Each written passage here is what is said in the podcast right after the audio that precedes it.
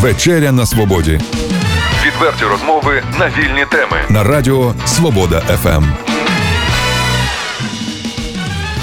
Вітаю в студії Олександр Соломаха і це вечеря на свободі. Сьогодні до розмови я запросив кандидата психологічних наук Ганну Чепурну і разом з нею говоритимемо про те, що штовхає молодь до насильства. Ганно, вітаю тебе в студії. Дякую, що знайшла час і прийшла, і будемо спілкуватися на таку досить складну, як на мій погляд, тему. Вітаю, дякую. Ну що ж, приводом до розмови стали недавні серійні вбивства у політехнічному коледжі в тимчасово окупований Керчі, це Автономна Республіка Крим. Там сталися вибухи та стрілянина. Загинула понад два десятки юнаків дівчат, понад півсотні поранені. Винуватцем трагедії називають 18-річного студента Владислава Рослякова. Як стверджують ЗМІ, російська влада саме він влаштував цю стрілянину, підрив вибухівки і після чого, начебто, сам і застрелився. Українська прокуратура відкрила впровадження через стрілянину. Події розслідують як терористичний акт. В свою чергу в окупованому Криму вибух спочатку так само визнавали терактом, а пізніше перекваліфікували справу на масове вбивство. Отже, Ганно, тема підліткового молодіжного насилля не нова і ми пам'ятаємо події минулої весни, коли така була резонансна справа в Чернігові, коли гурт дівчат побив школярку Поліну Малоштан. Я знаю, ти так само е, коментувала неодноразово цю подію. Власне, не стільки подію, як, е, можливо, певні якісь обставини, дитячу психологію, яка пов'язана із тим, що трапилося. Все ж, давай повернемося. Час від часу з'являються подібні повідомлення, але такого. Е, масштабу вбивства, серійного вбивства, яке відбулося в Керчі, в історії України ще не було. Ну, принаймні, нам про це не відомо. Е, почнемо з того, що штовхає, на твою думку, молодь до насильства. Ну, чинників надзвичайно багато насправді. Да, Якщо говорити, я б трошечки розрізняла оці випадки з Поліною і вбивство, тому що в другому випадку тут навіть молода людина чи стара, на мій погляд, не має значення. Е, в історії багато таких випадків, коли достатньо дорослі люди йшли на такі от в Сполучених Штатах Америки. так? Тобто там вже йдеться про патологію. А якщо говорити про підліткове насильство, про молодіжне насильство, то е, тут цілий такий ряд чинників впливає.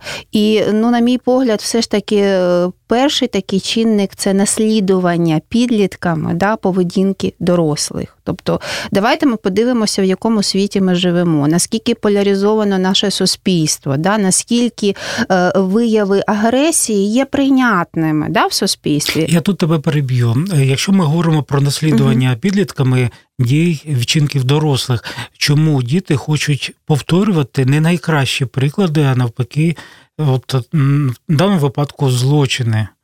Е, ну, є таке поняття, як е, позитивне закріплення агресивної поведінки. Тобто, один раз виявляючи агресію, ти добиваєшся чогось, так, і не отримаєш при тому покарання. Ну, власне, ти бігаєш там і захотів забрати м'ячика там у, на футбольному полі, да? ти поставив підножку, забрав цього м'яча, е, і він твій. От якщо у підлітка є дуже багато таких прикладів закріплення саме агресивної поведінки, і він отримує від цього щось, можливо, лідерство, да? можливо, якісь матеріальні речі, то відповідно, е, звісно, йому хочеться це повторити.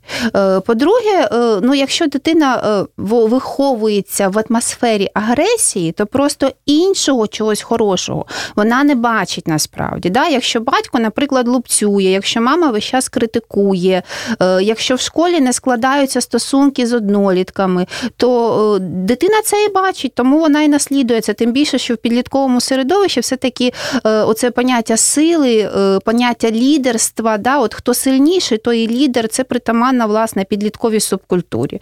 Е, тому це наслідування є однією з причин. Поляризація суспільства є ще однією причиною. Вибачте, але є і певний стереотип, що підлітки стали агресивніші. Ну от е, давайте ми згадаємо 90-ті роки, оті беремні. Да, я завжди е, привожу як е, контраргумент, що коли е, ти, якщо навіть не в тому районі да, став на цю межу, то тебе могли дуже сильно відлупцювати, коли стінка на стінку підлітки йшли. Зараз такого нема насправді. Да? Тобто такий підлітковий вияв агресії він е, ну, властивий е, взагалі, от саме цьому віковому періоду. І просто цю енергію потрібно кудись Якщо говорити про цей віковий період, Мгм. то от психологи можуть назвати, коли оце дуріння, скажімо, може завершитися, і не дай Бог, щоб воно не перейшло в більш такі жорстокі форми, як от вбивство, як у Керчі було. Ну я знову ж повторюю, що я б не хотіла пов'язувати саме це з тим, що це молода людина скоїла. Ну, якщо тому ми що говоримо це саме про молоду категорію людей, не А якщо про дорослих. Я зрозуміла тебе. Тобто, якщо говорити про ці вікові рамки, то це десь від 11-12 до 15-17 З чим це років. пов'язано? Це пов'язано перш за все з гормональним тим бумом, який відбувається, да, зі швидким е, рістом е, фізіологічним, да, тобто фізіологічні зміни різкі, і підліток не може звикнути до нового тіла, до нового статусу і прагнення бути дорослим дуже сильне таке. Да, от емансипація, відокремлення від е, батьків, від дорослих, і підліткове я перетворюється на ми, да, от на таке угрупування. І от тут, на жаль, куди підліток потрапляє, в яке середовище, він як огірок в банці, да, він стає солоним, він стає таким, як це середовище. І е, я зникає, стає ми, і це ми завжди ворогує з якимось іншим ми. От стінка на стінку, власне. І відповідно, в якій кампанії опинилася ця дитина, дуже часто з нормальних родин, да, гарно виховані діти, вони теж виявляють таку от агресивну поведінку. Перше гормони, друге бути таким, як всі, третє бути лідером. Е, Ну і дуже часто, коли тебе не розуміють. От, от такі от причини. Ну, але ж не всі діти, ну поза як молодь, ми зараз про них Да, говоримо, от вдаються до насилля, але є в схожих ситуаціях, в схожій атмосфері виховуються, скажімо, дві людини, але одна готова на насилля, а інша навіть там тваринку ніколи не скривдить і навпаки всіх несе додому і хоче пожаліти. Е, Чому так е, кардинально різняться інколи Е, діти, які виросли майже в однакових умовах? Ну, ще індивідуально типологічні є особливості та, дитини, тобто є певна схильність е, до тих або інших дій. Е, тут є і характерологічні особливості, починаючи від самооцінки, наприклад, підліток в цьому віці ну, дуже так формується швидко, стрімко, не лише фізичний ріст, а і усвідомлення свого я. Підліток з адекватною самооцінкою він буде абсолютно нормально реагувати на критику, да, і е, буде абсолютно нормально спілкуватися з іншими.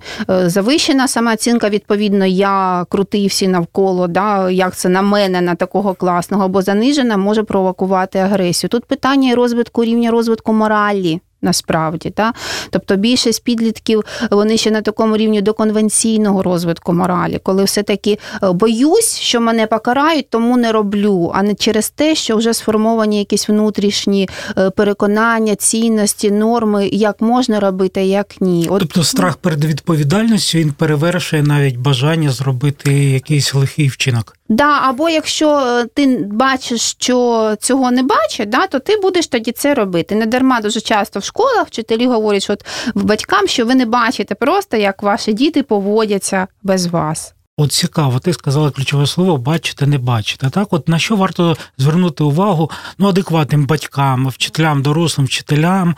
От е, вони спостерігають за дитиною. Які ознаки, перші, які впадають у око, можуть свідчити про те, що дитина на якийсь шлях вступила, який не зовсім, е, скажімо так, нормальний, який є чимось е, таким, що може привести до лиха.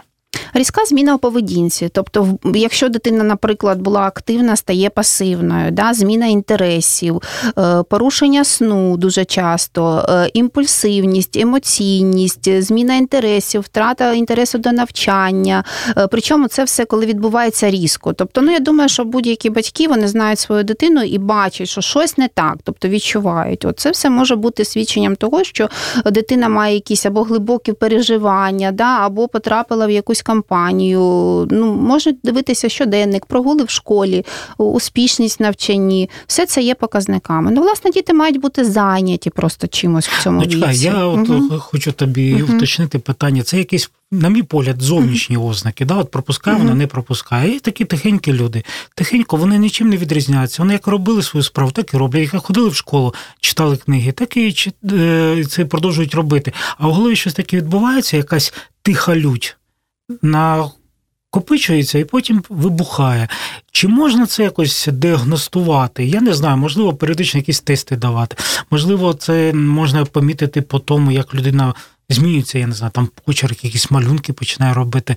На що от варто звернути за порадою психолога батькам увагу? Ну, батькам однозначно на зовнішні якісь ознаки. Тобто, все рівно навіть дитина, яка занурена в себе, от е, така і є, да, все рівно будуть якісь зміни. Можливо, навпаки, тоді більш імпульсивною стає. Тобто, зовнішні ознаки, е, якщо дитина потрапила в якесь е, інше середовище, вони завжди є. Це інша музика, це соціальні мережі, там якісь вислови, це можуть бути книжки, наклейки, плакати, які в кімнаті. До речі, якщо вони є, значить підліток відчуває себе комфортно вдома. Тобто, чим е, більше у підліткової кімнати таких от різних атрибутів підліткових, тим підліткові е, комфортніше Тобто забороняти вдома. не можна Це навпаки, стіни, так, малювати так, це якісь гасла. навпаки, абсолютно точно. Навпаки, показник так, того, що дитина може самовиразитися в родині, що вона не боїться.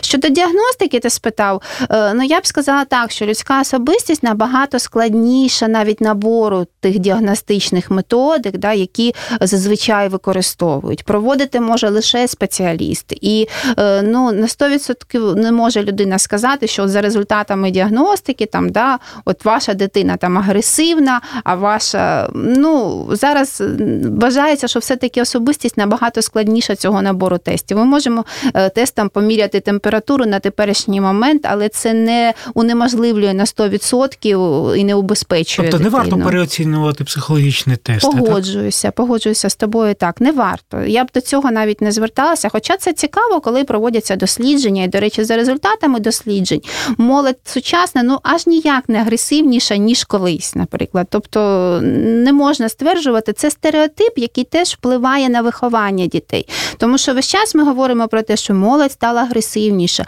підлітки такі стали аморальні. І батьки, коли е, настанови дають своїм дітям, навіть маленьким уже до школи, починається з чого? Що коли тебе почнуть бити, давай. Здачу, да? тобто відбувається от під цим впливом стереотипу, що всі навколо агресивні, ти маєшся маєш захищатися агресивно. Тобто діти такі, як діти, вони такі, які були і раніше, і не можна стверджувати, що більше стало агресії серед підлітків. Ну, ми ще про давай здачу поговоримо пізніше, а я хочу ще продовжити тему. Є інші стереотипи психологічні, і вони розповсюджені в суспільстві. І, і якщо ти цю тему підняла, хочу ще про один сказати. Кажуть, що е, комп'ютерні ігри впливають на психіку дітей, і діти стають більш агресивніші.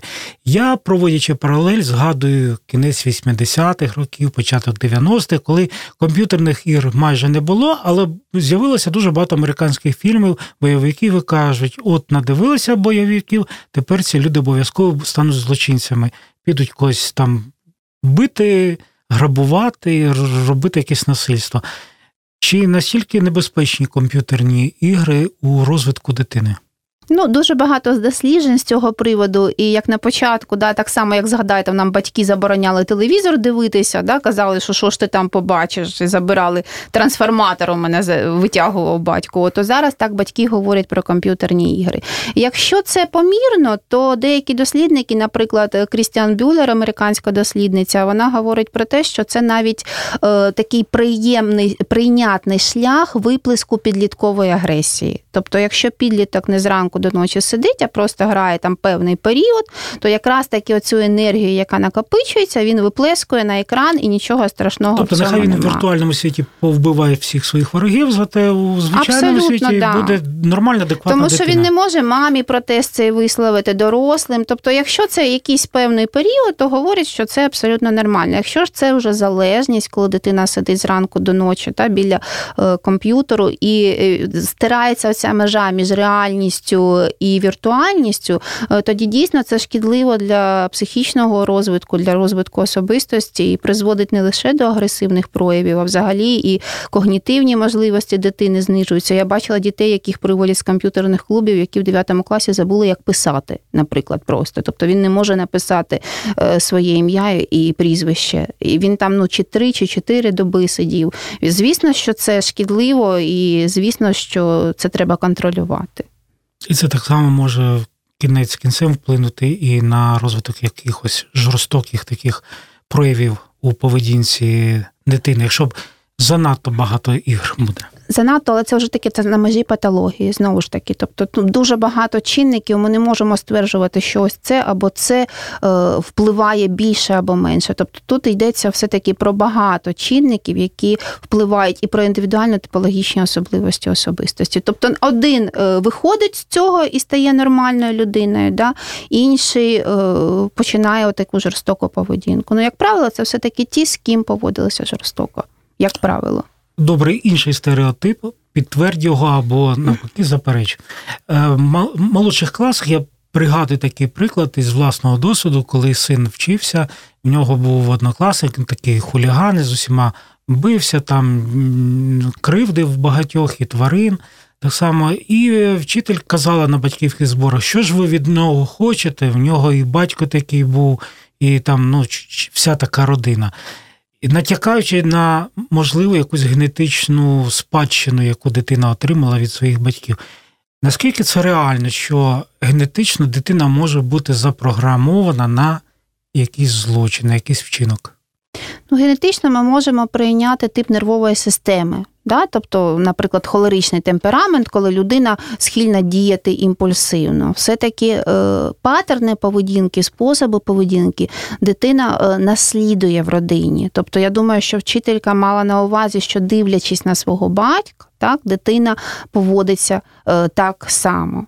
От е, Діти, як правило, наслідують поведінку дорослих, і якщо в родині прийняті такі агресивні вияви, е, то це найбільше впливає на багато більше комп'ютерних ігор, американських фільмів е, і всього іншого. Тобто, якщо його б'ють, якщо на нього кричать, якщо він бачить агресію, зазнає агресію, ти відчуваєш себе ображеним і хочеться образити когось, да, щоб от як відплатити, відомстити. Е, нагадую для наших радіослухачів, що сьогодні у нас гість вечеря на свободі. Це чернівський психолог, кандидат психологічних наук Ганна Чепурна, і ми з нею обговорюємо дитячу, підліткову, молодіжну психологію, чи здатні, наскільки здатня молодь до тих чи інших негативних вчинків, аж до криміналу. Е, Ганна, таке питання до тебе.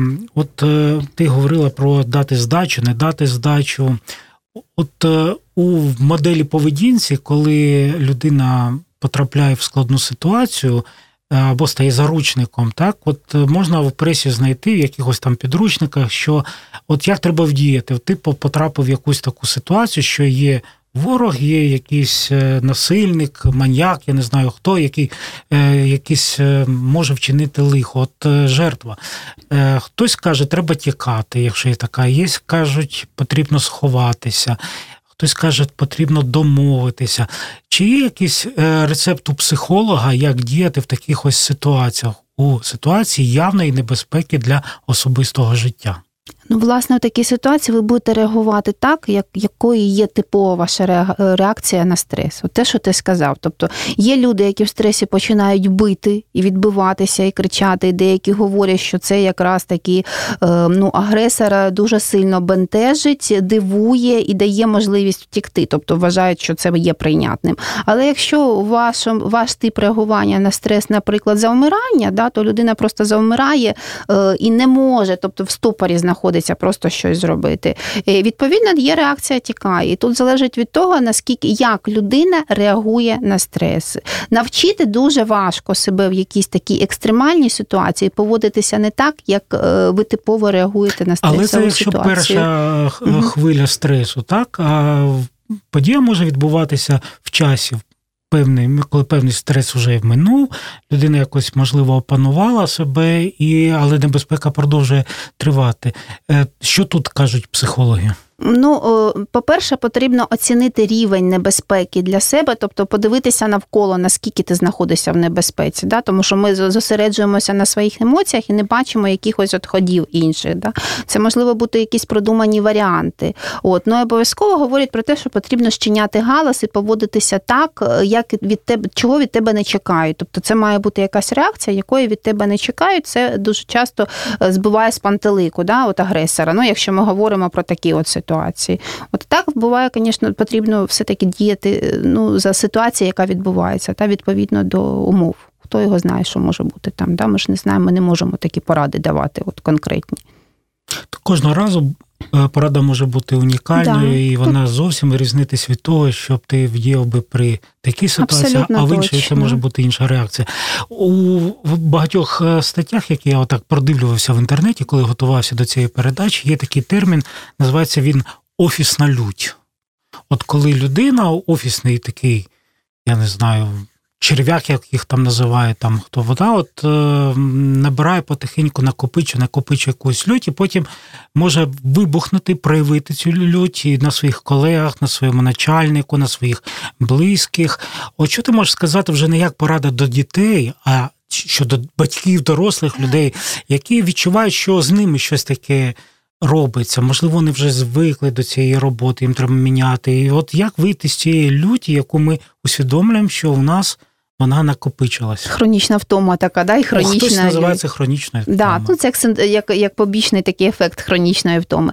Ну, по-перше, говорять про те, що наші емоції осідають в тілі. Тобто, чим більше ми е, фізично якісь навантаження себе навантажуємо, тим ця лють е, іде геть. І, до речі, говорять, що от у сільській місцевості люди менше відчувають, чому тому що фізично працюють. Да, от Тому порухався десь на городі, щось поробив, і говорить, настрій вже наче і і, і поліпшився.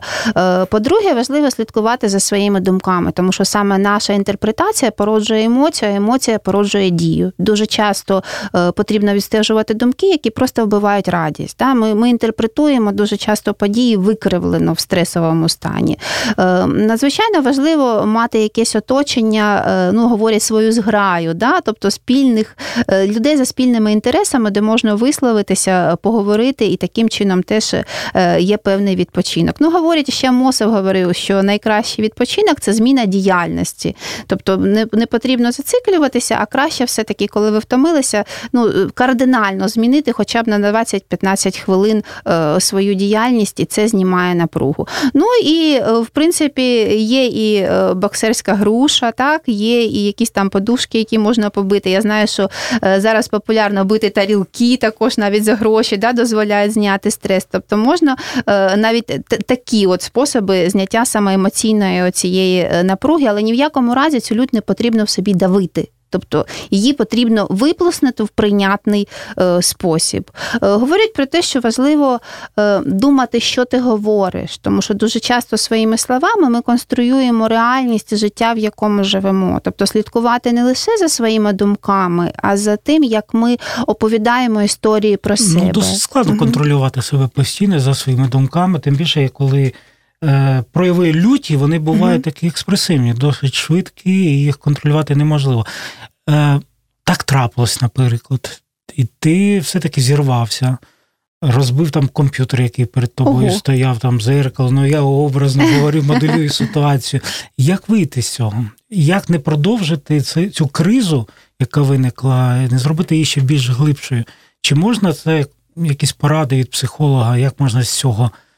Цієї пікової ситуації? Ну, вийти? по-перше, прислухатися до себе раніше. Тобто, на жаль, у нас оцей дискурс радянського такого трудового подвигу він залишився. Да? Уже Радянського Союзу нема, а у нас все рівно ми працюємо, хто більше вбився. От хто більше на роботі втомився, той і виграв. Ну, це правда у нас є. Е, не можна говорити, що я е, працюю відпочиваючи або легко. Я думаю, що колеги цього ніколи не зрозуміють ані в офісі, ані в державній установі. Правда, тому що ми всі працюємо бачимо от трудовий подвиг такий. І е, люди помічають дійсно тоді, коли вже, як ти говориш, вже хочеться все трощити навколо. Тобто це вже такий максимальний прояв хронічної втоми. Е, тому надзвичайно важливо все-таки піклуватися про свій емоційний стан, е, рефлексувати, прислухатися до себе. Якщо так трапилось, до лікаря треба йти, брати відпустку, їхати за далеко за хмари, як кажуть, тікати. Е, Що б ти порадила? І, власне, впродовж цього питання, як в цих ситуаціях е, вчиняє психолог Ганна Чепурна? Е, Хронічна втома взагалі е, включено до міжнародного класифікатора хвороби. Я знаю, що в деяких країнах, якщо діагностується, от те, що ти кажеш, якщо так трапилося, то людині дається відпустка, е, річна відпустка за рахунок фірми або за рахунок установи, аби потім не витрачати гроші на лікарняні для цієї людини. Тому що ми не проговорили ще одну один бік негативний да, цієї проблеми, що ця лють, яка осідає емоційно, якщо ви розбили комп'ютер і е, да, вам стало легше, то ви просто відшкодуєте гроші за цей комп'ютер. Але лють, яка не виплеснута, вона дуже сильно негативно впливає на здоров'я. Тобто ми починаємо хворіти. Е, Тому психолог Ганна Чепурна, я, до речі, виходжу на ліснічну е, площадку, беру тарілку стару і розбиваю цю тарілку просто об сходи. В і мені... посуд дома ще У мене є посуд да, спеціально для цього з тріщинами, я його відкладаю, і мені стає легше. Ну, і, ну, це так більше е, в такому юмористичному плані, хоча це допомагає. А мені, наприклад, особисто дуже допомагає вода плавання. Тобто година басейну, і абсолютно я виходжу іншою людиною.